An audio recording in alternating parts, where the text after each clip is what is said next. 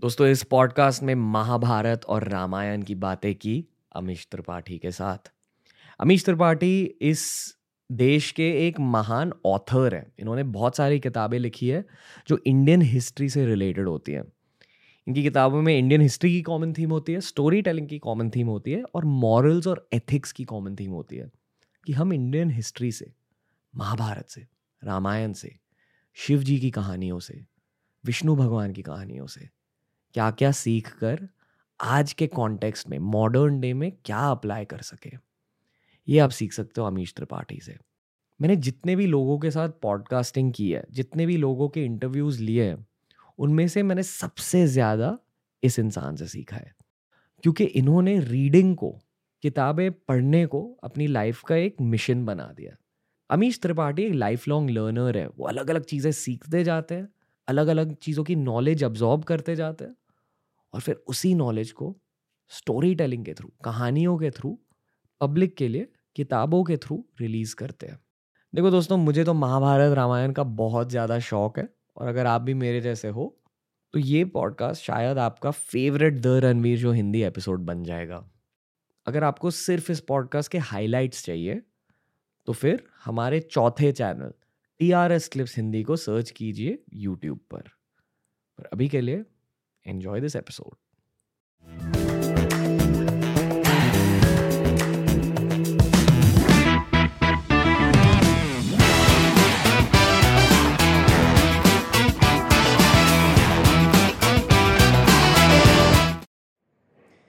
Amish Tripathi ji, नमस्ते। The Ranveer show Hindi में आपका स्वागत है।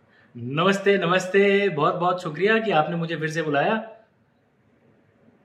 सर आपका इंग्लिश एपिसोड शायद हमारा एक सबसे ज़्यादा आइकॉनिक एपिसोड है। लोगों को भारतीय इतिहास के बारे में आ, सुनना बहुत अच्छा लगता है। भारतीय इतिहास के कहानियों के बारे में जानना अच्छा लगता है।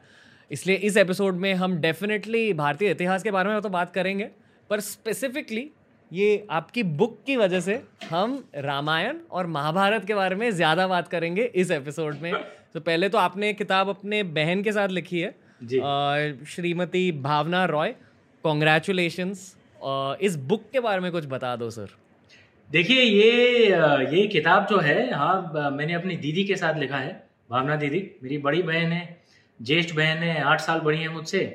और किताब की शुरुआत हुई थी एक जैसे आप तो जानते हैं हम लोग के भारतीय परिवार कैसे होते हैं हम लोग काफ़ी बातूनी है जब भी मिलते हैं बातचीत बहुत करते हैं स्पेशली फिलोसफी के बारे में भारत के बारे में फिलोसफी के बारे में हम्म। दर्शन के बारे में तो एक ये कई साल पहले की बात है आ, आ, मेरी शिवा त्रय जो है शिवा ट्रिलजी उसके तीन किताबें प्रकाशित हो चुकी थी तो उसके बाद हम लोग बातचीत कर रहे थे और उसमें जो फलसफे हैं उसके बारे में बातचीत कर रहे थे और फिर डिस्कशन आया मूर्ति पूजा के ऊपर आइडियल वर्शिपिंग और जो मूर्ति पूजा की हम्म। जो सुंदरता है उसके अंदर जो उदारवाद है the innate liberalism that is there in ideal worshipping तो उसके बारे में हम्म। बातचीत शुरू हुई तो मेरे जो दादा हैं अनिश दादा मुझसे बड़े हैं भावना दीदी से छोटे हैं तो उनने कहा कि आप हम्म। दोनों इसके ऊपर कुछ किताब लिखिए तो कुछ सालों का हमने लिखा इसके ऊपर then there some personal problems तो वो पोस्टपोन हो गया प्रोजेक्ट और जब ये कोविड का ये ये जो आपदा जो आई महामारी सब घर में बैठे हुए थे तो मैंने दीदी को कॉल किया ये पिछले साल के you know in the early parts दीदी फिर से शुरुआत करते हैं तो हम्म। किताब बन गई। अरे सर ब्यूटीफुल आपने एक शब्द का इस्तेमाल किया अभी वो शब्द है फिलोसफी हिंदी में क्या कहते हैं फिलोसफी को? देखिए शुद्ध संस्कृत में तो दर्शन कहेंगे फलसफे भी कह सकते हैं आ, हम्म। एक और लेकिन एक बात तो ज़रूर है हमारे भारतीय प्रथा में हमारी संस्कृति में दर्शन या फिलॉसफी सिर्फ़ ये नहीं है कि भाई आप पढ़ के मेंटल जिम्नास्टिक्स करके फिर उसे भूल जाइए उसका कोई फ़ायदा नहीं है। फलसफे जो है जीवन में लागू होने चाहिए। We should implement it in life ये तो क्या फ़ायदा उसका? तो अगर हम कह रहे हैं कि भाई हम। महाभारत से ये सीख रहे हैं कि ईर्षा कितनी बुरी बात है या अभिमान कितना हम्म। बुरा बुरा हो सकता है आपके लिए ईगो कितना बुरा हो सकता है या जेलसी ईर्षा कितनी बुरी हो सकती है आपके लिए तो ये सिर्फ़ पढ़ने का क्या फ़ायदा है भाई आपको अपने जीवन में लागू करना है you have to learn how to live it only then आप अपने हम्म। ज़िंदगी को और प्रोडक्टिव कर पाएँगे हम्म सर स्पेसिफिकली रामायण और महाभारत की बात करेंगे तो अगर आपको उन दोनों एपिक्स को एक एक सेंटेंस में कंडेंस करना हो तो आप कैसे करोगे? एक सेंटेंस रामायण के लिए एक सेंटेंस महाभारत के लिए। यार ये देखिए ऐसा है कि आप ये जो पश्चिम में है आपने वो ओडिसी ये जो ट्रॉय जो पिक्चर थी वो आपने देखी है? ट्रॉय जो है वो एक एक एक बहुत ही प्रसिद्ध एक एपिक के पश्चिमी एपिक के ऊपर आधारित है इलियड ठीक है और उसी का एक यू नो। सीक्वल भी है उस जमाने में भी सीक्वल होते थे जिसका नाम है ओडिसी ठीक है ये होमर ने लिखा था करीब तीन हज़ार साल हम्म। पहले शायद तीन हज़ार लगभग लोग कहते हैं ढाई तीन हज़ार साल पहले जो इलियड और ओडिसी है उसको आप मिला लीजिए ओके और उसको छह गुना मल्टीप्लाई कर दीजिए फिर भी महाभारत जितना लंबा नहीं होता है हम्म। ठीक है? इतना विशाल है हमारा महाभारत और हम्म। रामायण तो अलग। तो इसको एक लाइन में डालना शायद थोड़ा सा मुश्किल होगा। मैं बस ये कहूँगा कि देखिए दोनों रामायण और महाभारत हमारे इतिहास है और इतिहास का अनुवाद ट्रांसलेशन आज की तारीख में सीधे हिस्ट्री कर दिया जाता है which is not the original meaning इतिहास का मतलब है इतिहास दस इट हैपेंड ठीक है? तो इसमें क्या है कि हमें कहानी भी सुनने को मिलती है, इसमें फैक्ट्स भी हैं, लेकिन मोस्ट इम्पॉर्टेंटली इससे हमें दर्शन सीखने को मिलता है। वी लर्न फिलोसफीज रामायण की कहानी में भी और महाभारत के कहानी में भी। और रामायण और महाभारत अलग अलग युग में थे। In the time of Ramayana Ramayana Treta युग में हुआ था वेन धर्मा वो स्ट्रोंगर महाभारत द्वापर युग में हुआ था और जब प्रभु श्री कृष्ण ने अपने देह को त्यागा you know when he left his mortal body तब कहते हैं कलयुग शुरू हुई ठीक है?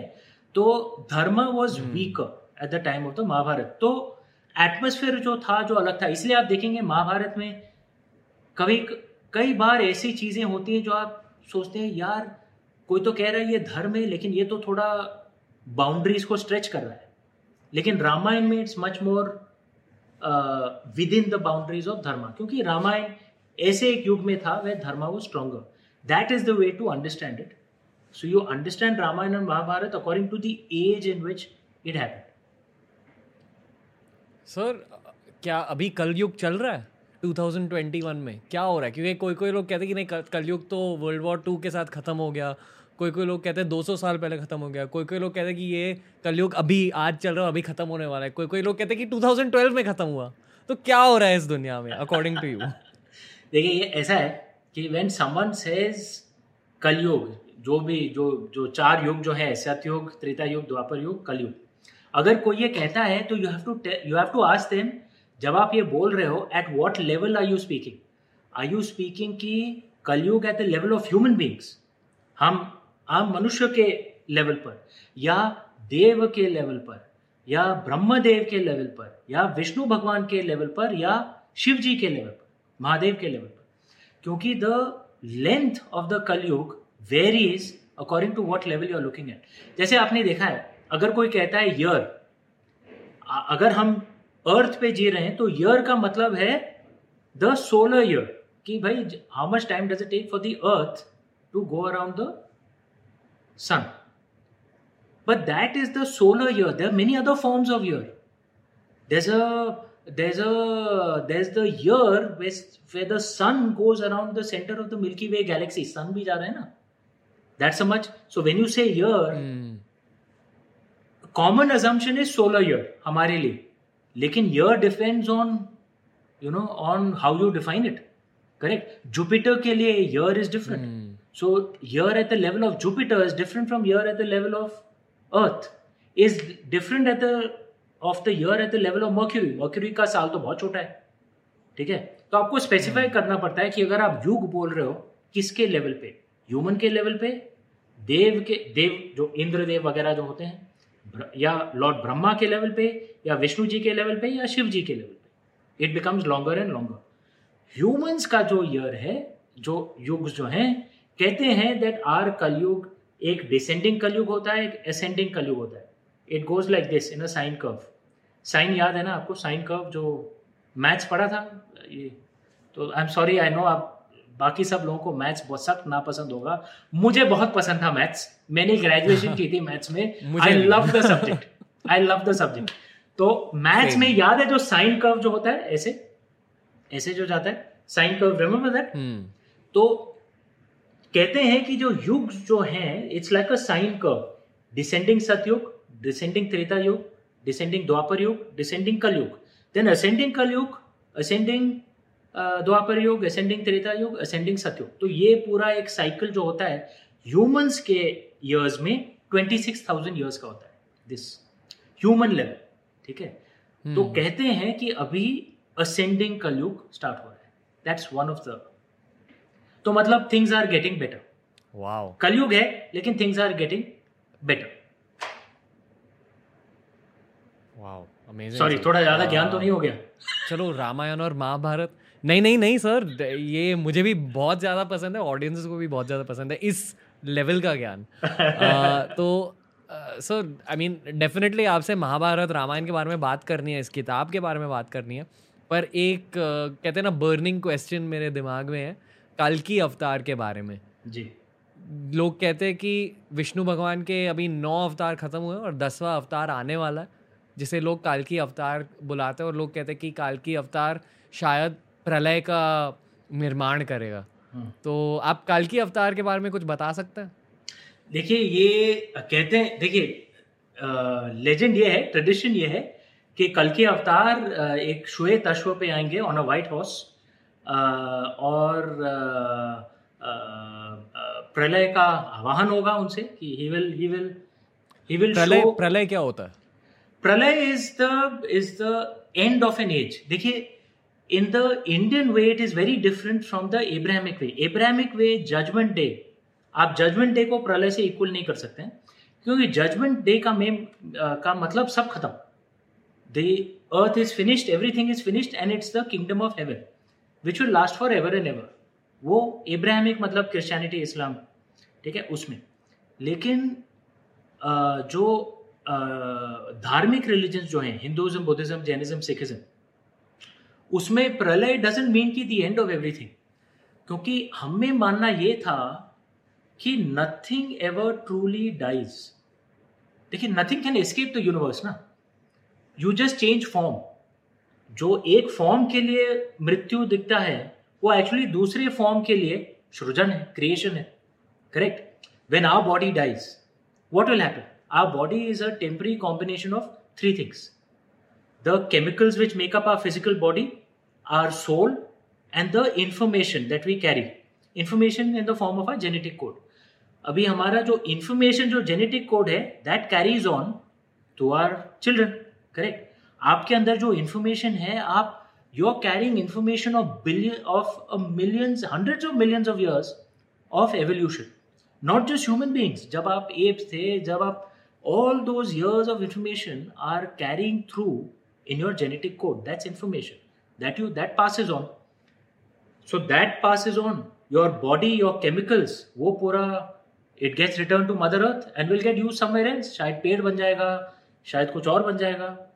तो माँ प्रकृति जानती हैं। And our soul will go to another life form और find moksha way we find liberation तो दो three things which come together they separate and they go to new forms तो हैव यू ट्रूली डाइड और just change form correct तो in our Indian way it is believe कि जो प्रलय जो होता है on the other side of it is creation तो इट्स नॉट कि भैया इसे डरना है, अरे क्या हो गया, सब बंद हो गया। नहीं, वैसा नहीं है।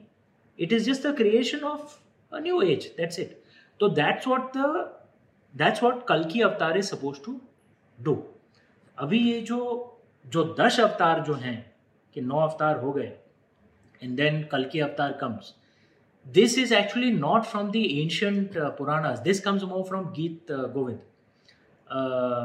which is relatively recent. मतलब by Indian standards, only thousand years old. Indian standards that's recent. I mean, other countries that may be ancient हमारा तो हज़ारों साल पुराना है। तो in many of the Vaishnav Puranas there are many avatars of Lord Vishnu जैसे you know the ten avatars right of Lord Vishnu कल की is suppose to be the tenth but इसमें if you notice Mohini avatar is not listed out there have you notice that जो दस अवतार जो है उसमें hmm. मोहिनी अवतार किधर है?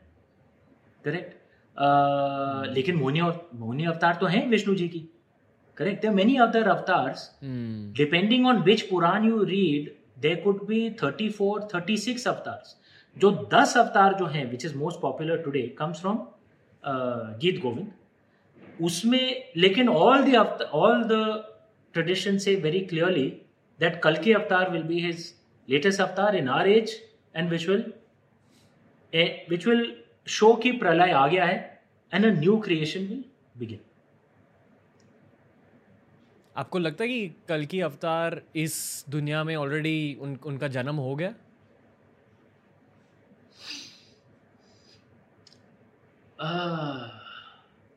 देखिए कहना तो मुश्किल है लेकिन एक बात तो ज़रूर कह सकते हैं कि 2020 में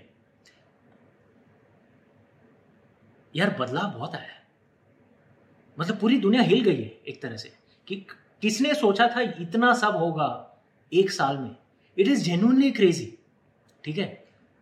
मतलब समझे भी कैसे इसको? एक के बाद एक एक के बाद एक कुछ ना कुछ होता जा रहा है। You you know know? सिर्फ़ अपने इंडिया को देख लीजिए। एक तो कोविड महामारी वो थैंक्स टू चाइना पूरे दुनिया भर में फैल गया। uh, फिर इंडिया में you know the strongest cyclone in history in hundred years eastern coast पे आया। वेस्टर्न कोस्ट में भी साइक्लोन आ गया। कब होता है भाई? वेस्टर्न कोस्ट में साइक्लोन। वहाँ पे भी आ गया। अर्थ को एक हो रहा है। क्या क्या हो रहा है भाई? यू नो लोकस्ट अटैक हो गया। रिमेंबर दैट लोकस्ट भी आए थे।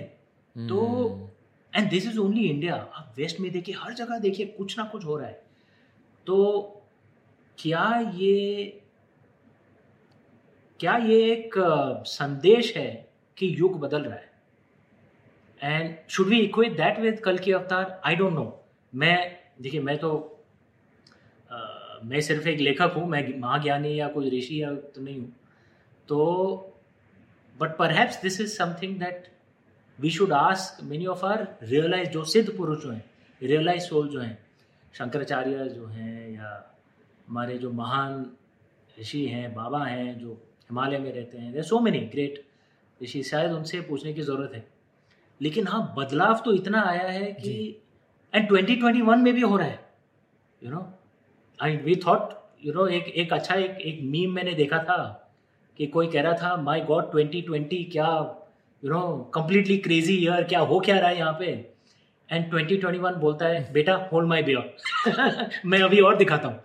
अभी क्या क्या हो जस्ट एक ही महीना हुआ है क्या क्या नहीं हुआ है भाई 2021 में भी 20 दिन हुए हैं।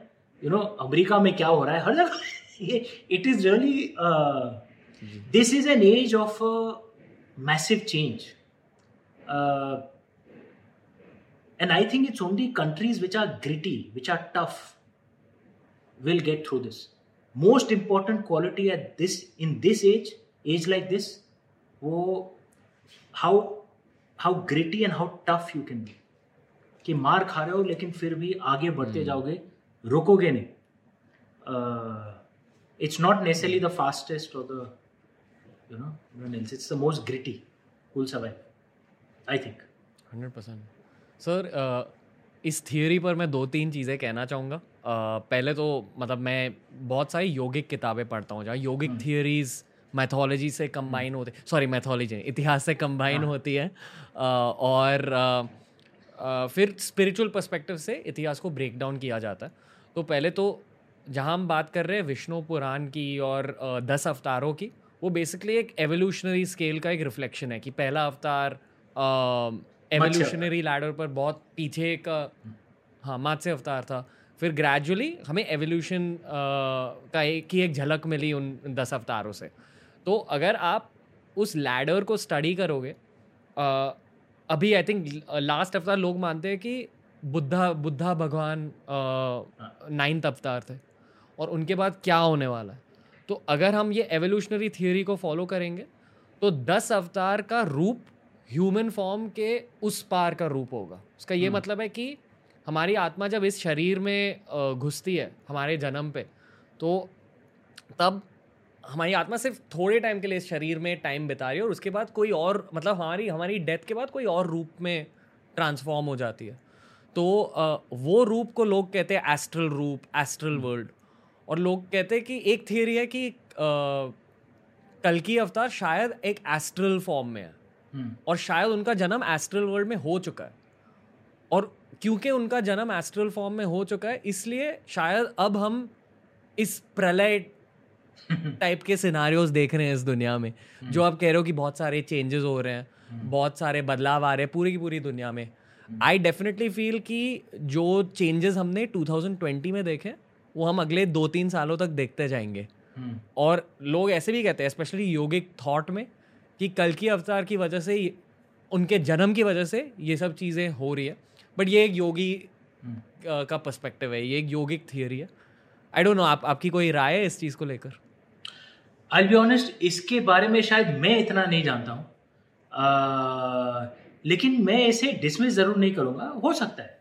लेकिन इत, मैं इतना नहीं जानता हूँ उसके बारे में। लेकिन एक बात तो तय है जिस जिस गति से बदलाव जो आ रहा है यू नो एक किसी ने कहा था कि there are decades where nothing happens and there are weeks when decades happen कि कई दशक ऐसे होते हैं जिसमें कुछ नहीं होता है और कुछ हफ़्ते ऐसे हो जाते हैं जिसमें दशकों जितना जो बदलाव है वो कुछ हफ्तों में हो जाता है। तो वही हमें देखने को मिल रहा है। तो this is a time of change जी। लेकिन जी। मैं ये ज़रूर कहूँगा कि अ, मैं निराशावादी नहीं हूँ। आई एम नॉट पेसिमिस्टिक मैं एकदम मैं ऑप्टिमिस्टिक हूँ इंडिया के बारे में। स्पेशली हमारे देश में हम्म। इंडिया के बारे में। हम्म, क्योंकि देखिए ये बदलाव की घड़ी कब बंद होगी? और उस समय दुनिया का का हाल क्या होगा ये भाई कोई नहीं कह सकता है। अगर कोई आपको कह रहा है कि हाँ तीन साल बाद इट बी लाइक दिस वो आपको झूठ बोल रहा है। अगर उसको मालूम होता तो उसने एक साल पहले ये प्रेडिक्ट क्यों नहीं किया कि भैया ये आपदा आएगी ये महामारी आएगा कोविड आएगा कोई वहाँ पे चमगादड़ खा रहा है उसके कारण यू नो एवरीथिंग विल उसने ये प्रेडिक्ट क्यों नहीं किया? तो no one knows for sure कि अगले तीन साल में क्या बदलाव होंगे। लेकिन एक बात तो मैं ज़रूर कहूँगा कि जो गुण चाहिए किसी में टू सर्वाइव दिस पीरियड वो हमारे भारत देश में आज है। मैं मैं लंदन में रह रहा हूँ अभी। मैं पश्चिमी हम्म। देशों की बात करता हूँ। जो ग्रिट जो डिटर्मिनेशन होना चाहिए ऐसे माहौल में वो मुझे देखने को नहीं मिल रहा है यहाँ पे। अ, क्यों? क्योंकि उनके जो जो परिवार सिस्टम है सब बिखर गए हैं पश्चिमी देशों में ट्रेडिशन सब बिखर गए हैं सेंस ऑफ़ कम्युनिटी पूरा बिखर गया है। कोई एकजुट नहीं हो रहा है। ऐसे माहौल में people have to be united वो ग्रिट और टफनेस होना चाहिए। शायद इतने सालों तक वो अमीर रहे कंफर्टेबल रहे तो उससे बंदे थोड़े सॉफ्ट हो जाते हैं। इंडिया में हमने तकलीफें देखी हैं। हम लोग डरते नहीं हैं तकलीफ़ से। हमने क्या क्या नहीं देखा है भाई। बट तो हम लोग डरते नहीं हैं। हम्म, लेकिन यहाँ पे इनने इतने दशकों तक दशकों तक एक अच्छा माहौल देखा है कि थोड़े सॉफ्ट हो गए। दे बिकम सॉफ्ट राइट और इसका एक प्रतीक देता है हमारे क्रिकेट टीम में। आप देखिए जो अभी हाल में जो सीरीज़ हुआ ऑस्ट्रेलिया में। भाई अगर कोई भी ये कहता कि हमारा जो कैप्टन और टॉप बैट्समैन वो वापस चला गया? पहले टेस्ट के बाद when we got the worst result in history 36 all out 36 फिर अपना जो टॉप बैट्समैन बॉलर सब इंजर्ड एक के बाद एक किसी बेचारे का उंगली टूट गया किसी का एल्बो ये someone you know a grade two tear on the hamstring बेचारा कड़ा भी कैसे हो यार? खेलना तो दूर की बात। So it's not even the second tier it's like the people who been the third tier team उनको टेस्ट मैच में खड़ा कर दिया। And they are facing the Australian pace attack which is universally in the world right now. Correct. If not the best ever, at least in australian history. ठीक है? ऐसे माहौल में हमारे हमारे टीम जो हैं, उनकी टफनेस देखिए। ओके ऐसे माहौल में लड़ते रहे लड़ते रहे लड़ते रहे लड़ते रहे, कभी हार नहीं मानी। आप अश्विन और हनुमा विहारी की देखिए, जो सेकेंड लास्ट टेस्ट मैच में था। अश्विन, आर अश्विन, जो चेन्नई का है his back was so bad उसकी पत्नी कह रही थी, बेचारा, वो उठ नहीं पा रहा था on the day of the morning फिर भी चार पाँच घंटे बैटिंग करता रहा। उसने हथियार नहीं डाले। हनुमा विहारी का हैमस्ट्रिंग इंजरी था, फिर भी खड़ा रहा, हथियार नहीं डाले उसने। फिर एक मोहम्मद सिराज, एक के बाद एक, ऋषभ पंत एक के बाद एक। शुभमन गिल क्या स्ट्रेंथ ऑफ़ कैरेक्टर दिखाया उन्होंने और आप देखिए कि शुभमन गिल के जो पिताजी हैं शुभमन गिल ने मतलब हमें जीत के यू नो के दरवाजे तक ले आए वो हमें और उनके पिताजी कह रहे थे यार उसने सौ क्यों नहीं बनाया? सौ बनानी चाहिए तो, तो मतलब जितना भी करो उससे थोड़ा आगे करो बेटा। ठीक है तो वो टफनेस है कंपेरेटिवनेस है हम में। Which is qualities that all of us Indians have today which will help us through this difficult phase क्योंकि क्या चैलेंजेस आएँगे over the next one two years कोई नहीं कह सकता है। लेकिन ये ज़रूर कह सकते हैं कि अगर अंदर टफनेस है कि जो भी आएगा साला देख लेंगे। वो टफनेस होनी चाहिए। Then we will emerge stronger from this जो मुझे इंडिया में आज देखने को मिलता है। जी सर। सर तो हम टफनेस की बात कर रहे हैं। टफनेस की वजह से मुझे अर्जुन और भीम के बारे में बात करनी है और जनरली महाभारत के बारे में बात करनी है। आई थिंक मोस्टली हर किसी को महाभारत के बारे में पता है, पर शायद महाभारत के सीक्रेट्स के बारे में नहीं पता और महाभारत की फ़िलासफ़ीज़ जो जिन चीज़ों को आप मॉडर्न डे में अप्लाई कर सकते हो, अपनी आम आम तौर की ज़िंदगी में अप्लाई कर सकते हो, उन चीज़ों के बारे में नहीं पता है। तो ये सीक्रेट्स और फिलोसफीज़ के बारे में मुझे महाभारत के बारे में जानना है, सर। देखिए एक तो एक चीज़ हमें ज़रूर देखनी चाहिए क्योंकि महाभारत ज़्यादातर ज़्यादातर मैं आलोचना नहीं कर रहा हूँ I am not criticising I am just saying कि भाई ये ये हाल है। ज़्यादातर जो आज के तारीख में जो लोग महाभारत जानते हैं वो एक नाइनटीन एटीज़ के टेलीविज़न सीरियल पर आधारित है। और दुख की बात यह है कि हम्म। हमारी जो शिक्षा प्रणाली है उसमें हम महाभारत और रामायण सिखाते नहीं है। विच इज़ वेरी बिजार क्योंकि भाई ये हमारी धरोहर है आप जिस भी पंथ के हों जिस भी रिलीजन के हों जिस भी क्षेत्र के हों ये हमारे धरो पूरे भारतवर्ष की धरोहर है तो वी शुड लर्न इट तो इसमें हम्म। कई चीज़ें जो हैं जो हमें सीखनी चाहिए हम सीख नहीं पाते हैं क्योंकि हमने सिर्फ़ टेलीविज़न सीरियल देखा है क्रिटिकल टेक्स महाभारत की पढ़ी नहीं तो महाभारत सिर्फ़ कहानी नहीं है उसमें कई फलसफे हैं गवर्नेंस लेसन हैं शांति पर्व जो है, जिसमें भीष्म पितामह पांडव से बात कर रहे हैं that is actually a governance lesson in the garb of a story ठीक है? रामायण में जब सुग्रीव अपनी वानर सेना को पूरे चारों दिशाओं में भेज रहे हैं सीता माँ को ढूँढने के लिए when the obvious point is कि भाई सबको मालूम था लंका किधर है, वो तो दक्षिण में है तो उत्तर क्यों भेज रहे हैं?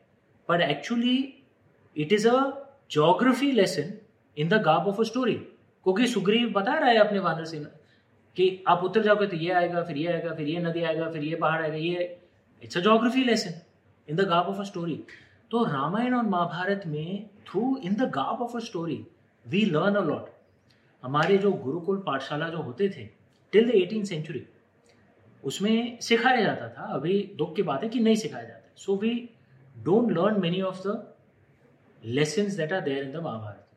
और फलसफे में भी, क्योंकि उसी को हम दर्शाते हैं इस किताब में, धर्म में, कि महाभारत से फिलोसफीज क्या लर्न कर सकते हैं कि कर्ण से क्या लर्न कर सकते हैं अबाउट लॉयल्टी ठीक है?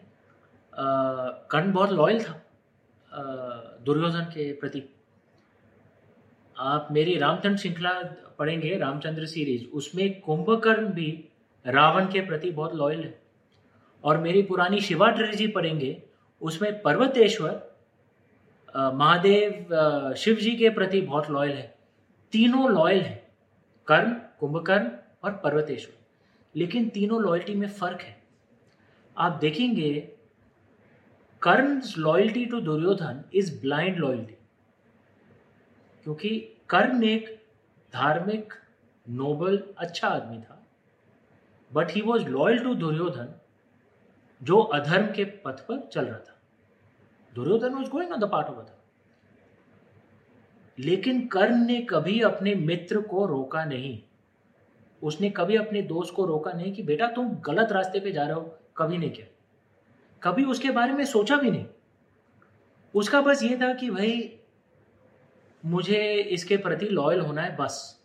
दैट इज़ ब्लाइंड लॉयल्टी और हम लोग ये पूछ रहे हैं कि, भाई is that good forget about for Karna obviously Karna के लिए अच्छा नहीं था. दुर्योधन के लिए भी शायद अच्छा नहीं था.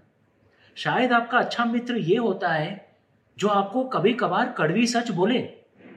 ये नहीं कि आपके हाँ में हाँ मिलाती रहे, मिलाते रहे. क्योंकि नहीं हैव टू बी लॉयल अच्छा दोस्तों, ये होगा ना, जो अगर आप अधर्म के रास्ते पे जा रहे हो तो आपको रोके, आपको टोके. तो did Karna do that no तो his loyalty was blind loyalty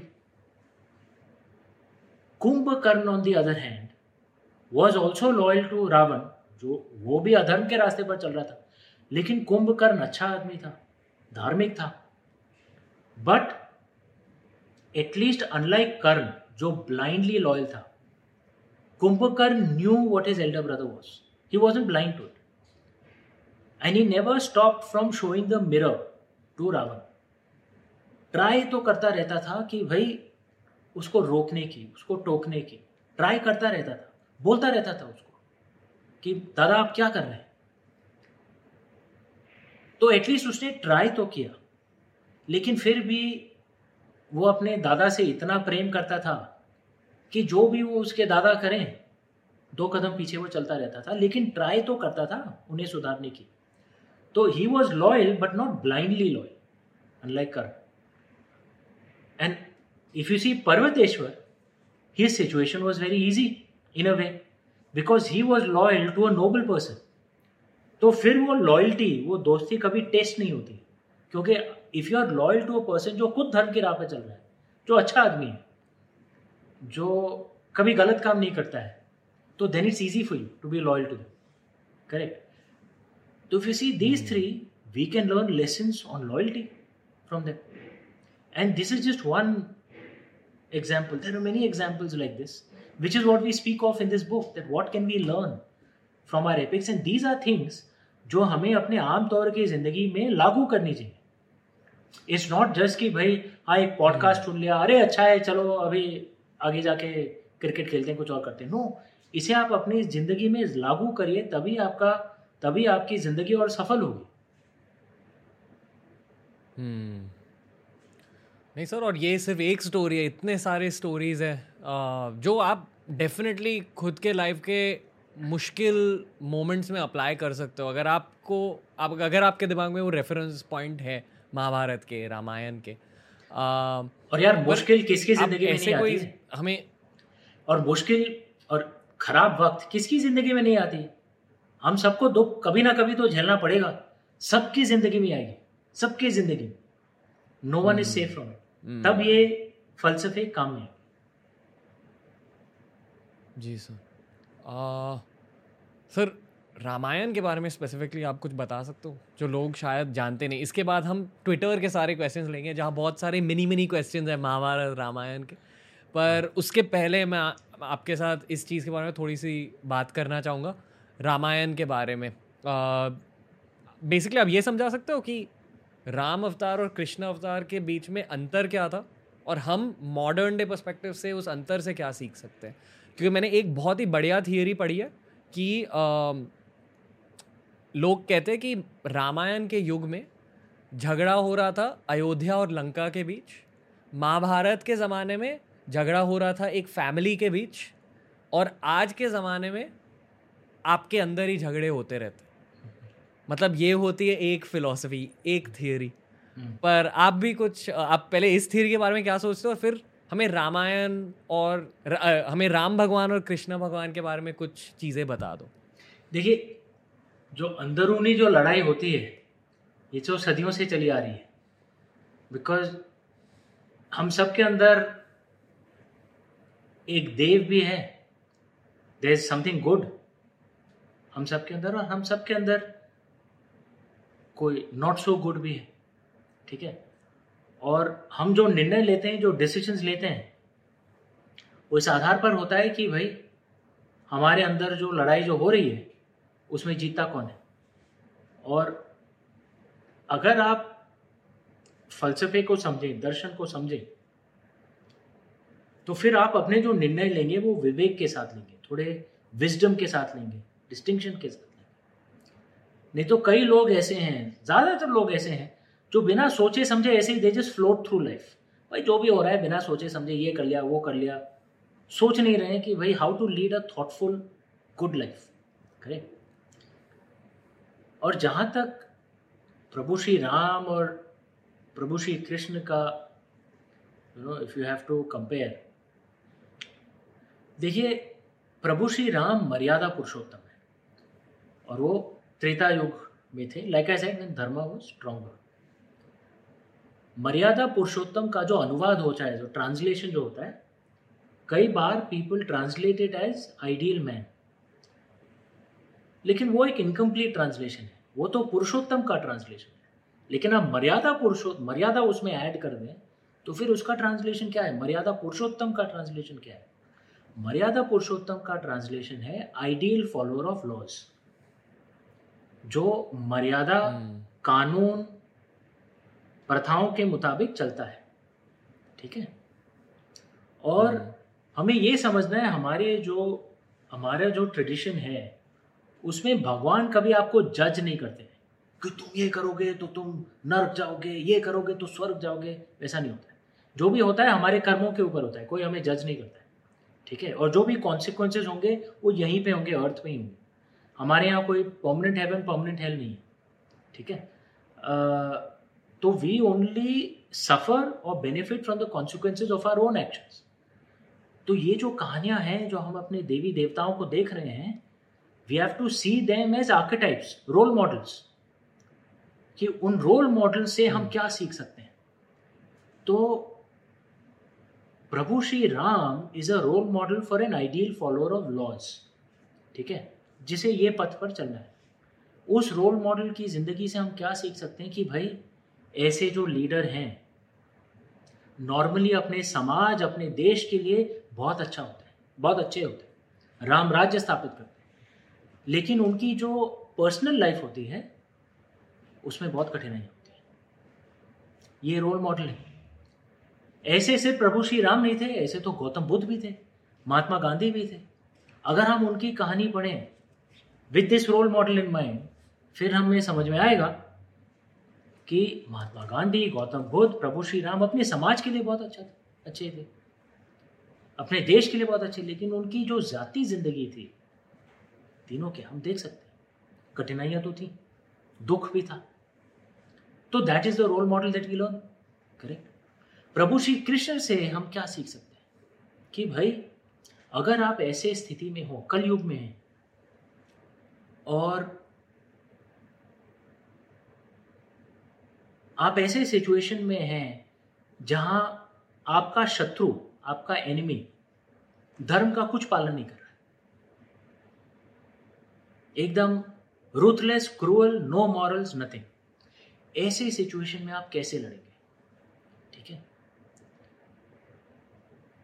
प्रभु श्री कृष्ण और शकुनी, आप देखेंगे दोनों ने कई बार रूल्स को स्ट्रेच किए। लेकिन हम कभी शकुनी को अच्छा नहीं कहेंगे, प्रभु श्री कृष्ण कहेंगे क्यों? क्योंकि उनके एक्शंस शायद रूल्स को स्ट्रेच कर रहे थे, लेकिन their intentions were very different Prabhu Shri Krishna was never about selfish never about his own selfish interest at all कि समाज का कैसे भला उसके लिए मुझे थोड़ा रूल्स तोड़ने पड़ रहे हैं स्ट्रेच करने पड़ रहे हैं, ठीक है, करेंगे। लेकिन शकुनी वो करता था सिर्फ़ अपने सेल्फिश इंटरेस्ट के लिए वो फ़र्क था। तो प्रभु श्री कृष्ण से, से शायद हम ये सीख सकते हैं। जैसे कई बार जो जो विदेशियों ने हमारे ऊपर आक्रमण किया पहले टर्क्स ने फिर यूरोपियंस ने वो लोग तो लड़ाई में कुछ भी करते थे उनको कुछ धर्म कुछ नहीं। Dharma is not religion panth is religion धर्म मतलब the right way to live duties वो। हम जानते हैं वो महमूद गजनी और अलाउद्दीन खिलजी क्या मतलब दे हैड नो नॉर्म जो कुछ भी करते थे। ओके क्रूअल एंड रूथलेस लेकिन हमारे जो जो योद्धा जो थे, जो वॉरियर्स थे, उनमें दे वर वेरी ब्रेव लेकिन अगर वो रूल्स का पालन कर रहे हैं, सामने वाला नहीं कर रहा है तो भाई sometimes we lost because of that correct लेकिन आप मराठाओं की कहानी देखिए छत्रपति शिवाजी की कहानी देखिए उन्हें प्रभु श्री कृष्ण से प्रेरणा ली कि भाई, सामने वाला ये एक एक लाइन है महाभारत में, शटे शाट्यम समाचरित। दुष्ट के साथ दुष्टता ही करनी चाहिए। अगर सामने वाला दुष्ट है तो हमें उसके साथ दुष्टता ही करनी चाहिए तभी वो सीखेगा। प्रभु की श्री कृष्ण ये सिखा गए छत्रपति शिवाजी ने वही किया। और इसलिए हम्म। मराठा जीते और उनने इतना बड़ा साम्राज्य बनाया। आज भी हम वो सीख सकते हैं। हमारे पश्चिमी ओट पर एक देश है जो आतंकवादी करता है मतलब वो वो मर्द की तरह थोड़ी अटैक करता है। कि सामने आके आमेज नहीं तो अपने सैनिक को भेज देगा। जैसे करगिल में क्या उनने कारगिल में। और कह रहा नहीं हमारा सैनिक तो है नहीं वो तो टेररिस्ट है। बताइए। दस पंद्रह साल बाद उनने एक्नॉलेज किया जो उनके जो खुद के सैनिक मारे गए उनके शरीर वो वापस नहीं ले रहे थे। आ, हमारी भारत की की सेना इतनी इतनी धार्मिक है इतनी ऑनरेबल है कि वो पाकिस्तानियों के अंतिम संस्कार हमारी सेना ने किए। क्योंकि पाकिस्तानी सेना लेने को तैयार नहीं थी। क्यों वो कह रहे थे, ये हमारे सैनिक तो है नहीं, ये तो दहशतगर्द हैं, आतंकवादी हैं, हम ये, हम, हमारा इनके ऊपर कोई कंट्रोल है नहीं। अभी अगर सामने वाला ऐसा है तो उसके साथ कैसे लड़ना चाहिए? शायद प्रभु श्री कृष्ण की तरह लड़ना चाहिए, तभी वो सीखेगा। तो ये रोल मॉडल्स हैं, और हम सीख सकते हैं इनसे कि हमें क्या करना चाहिए, लेकिन लेकिन यह हरदम याद रहे प्रभु श्री कृष्ण बनते बनते हम कहीं शकुनी ना बन जाए ये इट्स अ स्लिपरी स्लोप ना hmm. कि अगर hmm. हमारा जो जो पश्चिमी जो नेबर है अगर उनसे लड़ते लड़ते हम खुद उनकी तरह बन जाएँ तो भाई क्या फ़ायदा यार हमारे पूर्वज will be embarrassed of us क्या कर रहे हो तुम लोग मतलब आप समझ रहे हैं ना? hmm. प्रभु श्री कृष्ण और शकुनी में एक फ़र्क है। और वो हरदम हमें hmm. वो ख्याल रहना चाहिए रखना चाहिए। तो that these are the things we can learn from these texts which we can apply in our life ji amazing sir sir और इस पॉडकास्ट के एंड में एक छोटी सी सेक्शन हमने स्टार्ट की है ट्विटर वर्स के क्वेश्चंस ये हमारा रैपिड फायर राउंड का ही वर्जन है। और डेफिनेटली रामायण महाभारत से रिलेटेड ही क्वेश्चंस होंगे तो we will begin okay Amish Tripathi ji ये है हमारे बियर बाइसेप्स ट्विटर वर्स के क्वेश्चंस um, ये अच्छा ये थोड़ी कंट्रोवर्शियल क्वेश्चन है एट द स्टार्ट पर जैसे रामायण के युद्ध के बाद जो लंका में युद्ध हुआ था उसके बाद जिस स्टोरी के बारे में लोग जानते हैं वो आ, सीता माँ की। सीता मैया का आ, जी। जी कि लव कुश के जन्म से पहले क्या हुआ था? लव कुश का जन्म फॉरेस्ट जंगल में क्यों हुआ था? वो आप उस पर थोड़ी बात कर सकते हैं। देखिए ये ऐसा है कि इस विषय पर मैं भी लिखूँगा। आप जानते हैं मैं रामचंद्र श्रृंखला लिख रहा हूँ। इनकी तीन किताबें प्रकाशित हो गई हैं। तो आ, मेरी कहानी में भी इसका डिस्कशन होगा। लेकिन जैसा मैंने आपको पहले बताया था कि प्रभु श्री राम से हम सीखते हैं कि what is the life of an ideal follower of laws और उसमें जैसा मैंने बताया कि जो आइडियल फॉलोअर ऑफ़ लॉज जो होते हैं वो अपने समाज के लिए बहुत अच्छा काम कर लेते हैं राम राज्य स्थापित करते हैं। जैसे प्रभु श्री राम भी नहीं थे, सिर्फ़ वो नहीं थे। गौतम बुद्ध भी थे, महात्मा गांधी भी थे। लेकिन उनकी जो जाती ज़िंदगी है पर्सनल लाइफ जो है, उसमें बहुत कठिनाइयाँ आती हैं नॉर्मली और जैसा मैंने कहा, ये सिर्फ़ प्रभु श्री राम के कहानी में नहीं है। ये गौतम बुद्ध के कहानी में भी है।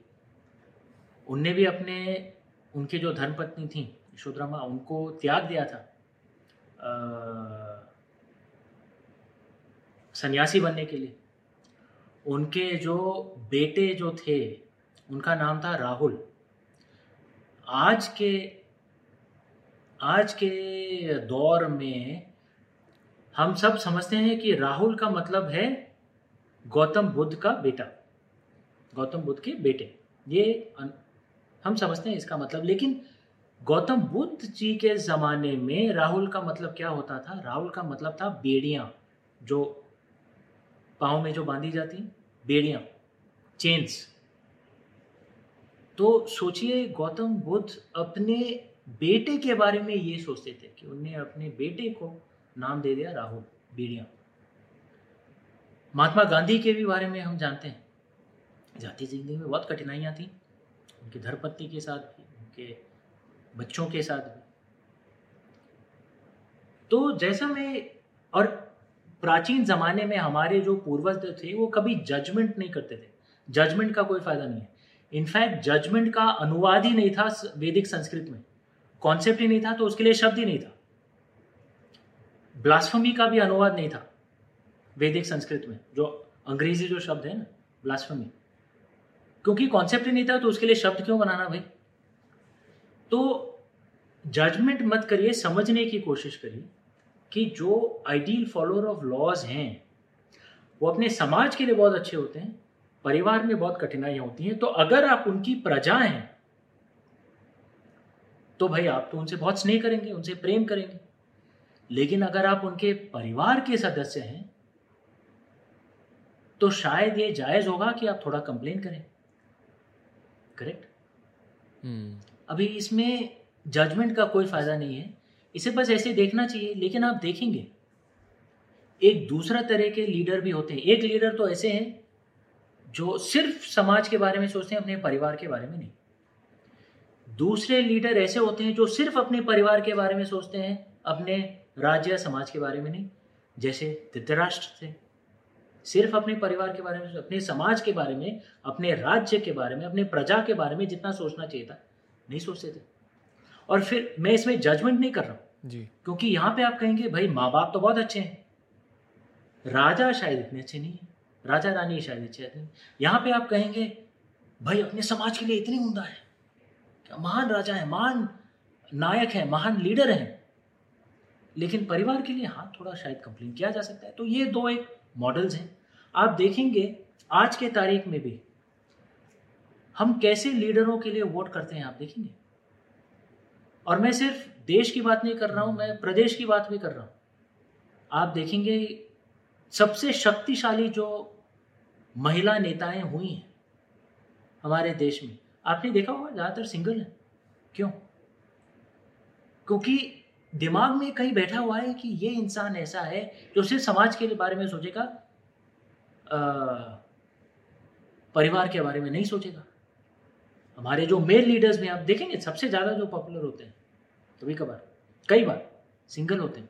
ये एक मॉडल है। और दूसरा मॉडल ये भी है, ऐसे एक मतलब माँ या बाप होंगे, जो पूरे 130 करोड़ भारतीय, भारतवासी को बलि चढ़ाने को तैयार हैं अपने बेटे के लिए। मैं जज नहीं कर रहा हूँ। बस दो मॉडल है। यहाँ पे आप कहेंगे, माँ बाप इतने अच्छे हैं। लीडर शायद थोड़े, यहाँ पे लीडर इतने अच्छे हैं। लेकिन परिवार के बारे में प्रश्न उठाया जा सकता है। बस, मैं बस यही कह रहा हूँ। इसमें कोई जजमेंट नहीं है। तो हम कौन है भाई? हम प्रभु श्री राम के प्रजा हैं कि उनके परिवार हैं? हम तो उनके प्रजा हैं। तो मैं तो उनसे बहुत स्नेह करता हूँ बहुत प्रेम करता हूँ। मैं बड़े गर्व के साथ कहता हूँ जय श्री राम बड़े गर्व के साथ कहता हूँ।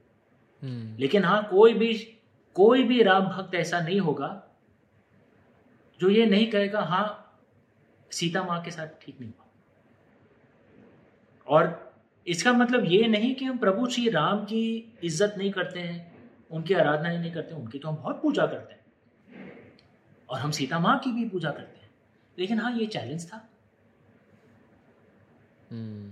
क्योंकि और जैसा मैं फिर से दोहरा रहा हूँ हम तो प्रभु श्री राम की प्रजा हैं हम उनकी परिवार थोड़ी ना है।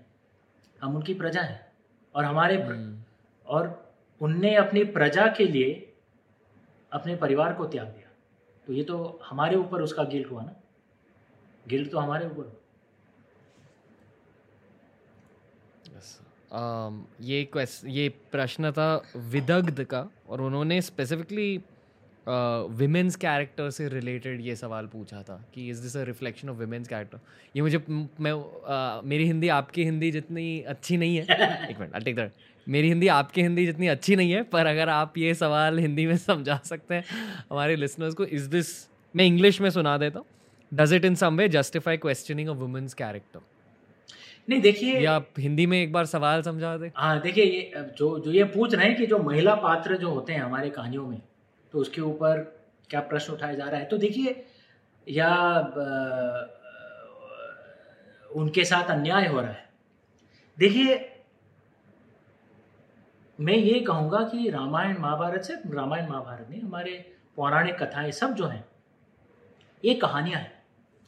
कहानियाँ में कई बार महिला पात्रों के साथ भी अन्याय होता है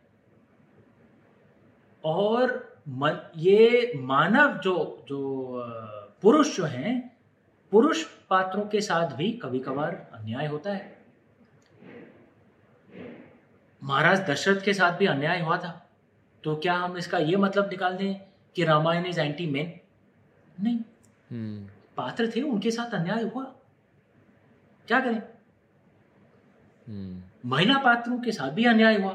That is the way to see it कहानी है कई पात्रों के साथ अन्याय होता है कई पात्रों के साथ न्याय होता है। प्रभु श्री राम के साथ भी अन्याय हुआ ना?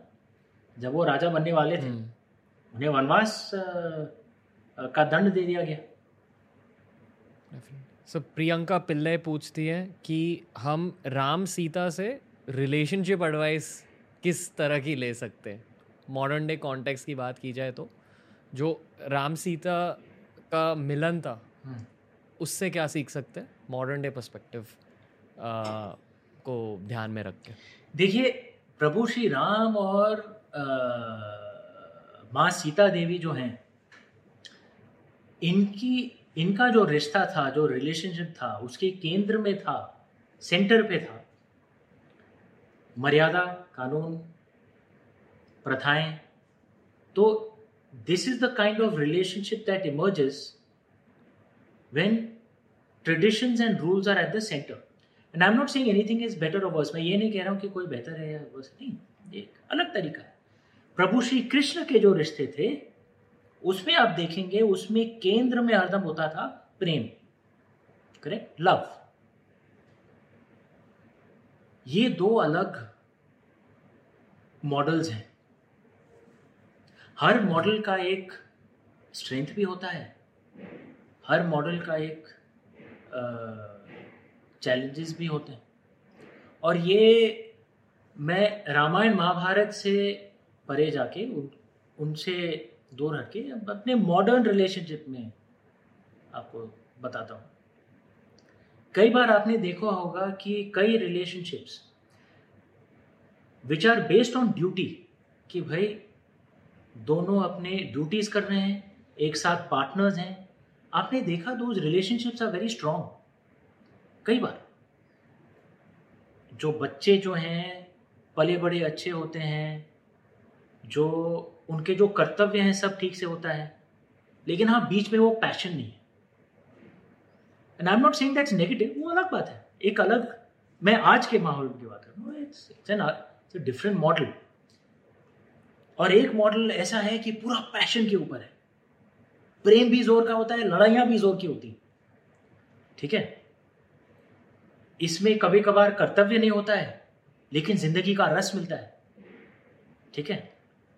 दोनों मॉडल्स में स्ट्रेंथ्स एंड वीकनेसेस हैं कि नहीं? जो कर्तव्य वाला जो मॉडल है, इसमें ज़िंदगी का रस नहीं मिलता है। करेक्ट लेकिन परिवार का जो, के जो कर्तव्य होते हैं, वो सब अच्छी तरह से हो जाते हैं। ये जो लव वाला मॉडल है, इसमें ज़िंदगी का रस मिलता है। लेकिन कभी कभार पैशन के कारण लड़ाइयाँ भी होती हैं डिवोर्स भी हो जाता है। Correct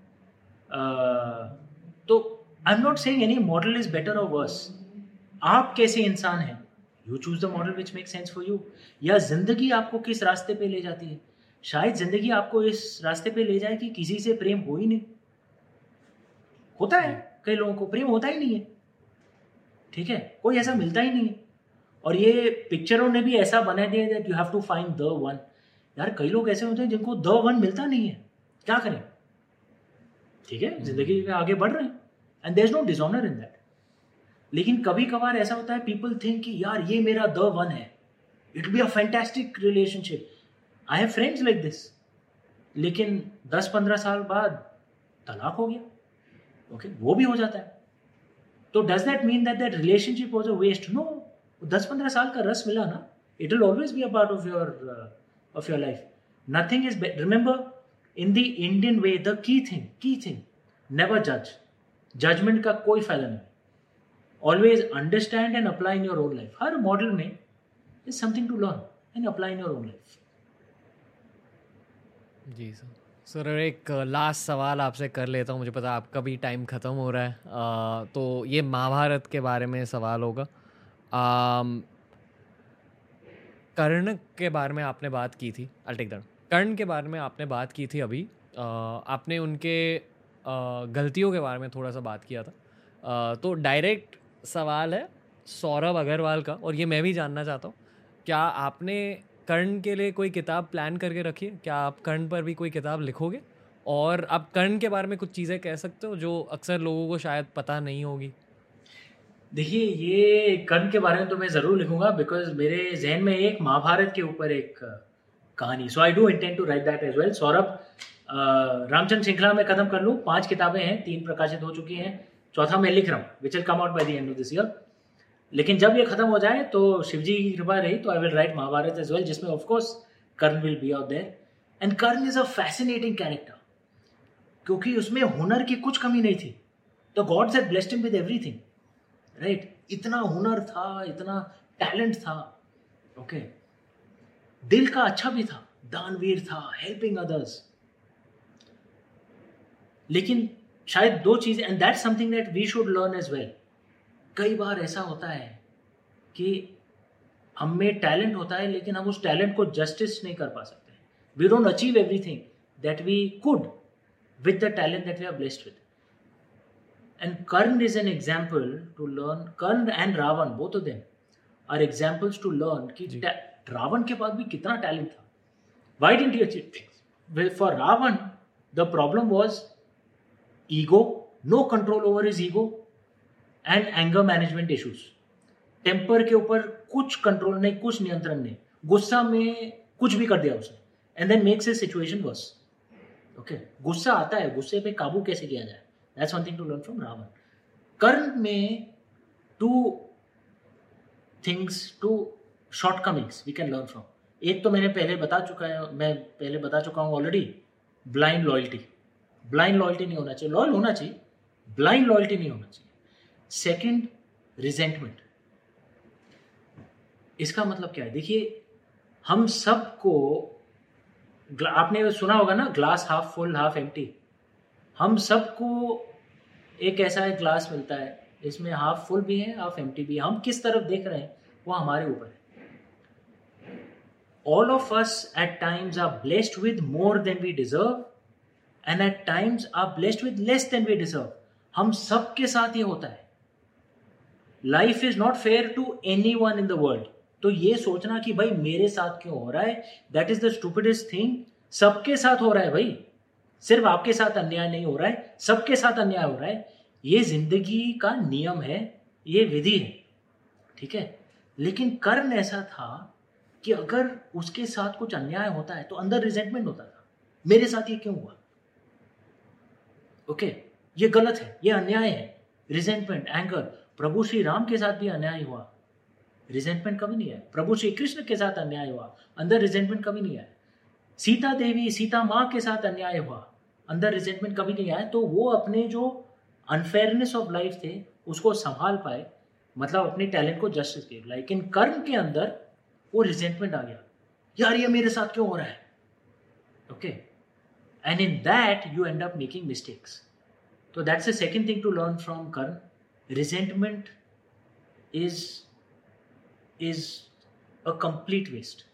And thinking ki the world is unfair, my boss is unfair, my company is unfair, my everyone is unfair to me यार, ये सबके साथ होता है, सिर्फ़ आपके साथ नहीं हो रहा है, सबके साथ होता है। This is a reality of life कभी कभार लाइफ इज़ अनफेयर कभी कभार life is more than fair learn not to be resentful in those times when life is unfair to you that's another thing to learn from Karna and I will write of this in the Mahabharat story thank you Saurabh thank you Amish sir ये आपकी नई किताब, Dharma congratulations good luck with it I am sure कि बहुत लोगों को बहुत कुछ सीखने को मिलेगा इस किताब की वजह से। हमेशा भी जब भी मैं आपसे बात करता हूँ मुझे बहुत सीखने को मिलता है। तो one big thank you from my heart sir धन्यवाद। द रणवीर जो हिंदी पर ये आपका डेब्यू है। अभी इसके बाद और बहुत सारे एपिसोड्स करेंगे। Thank you again sir thank you thank you so much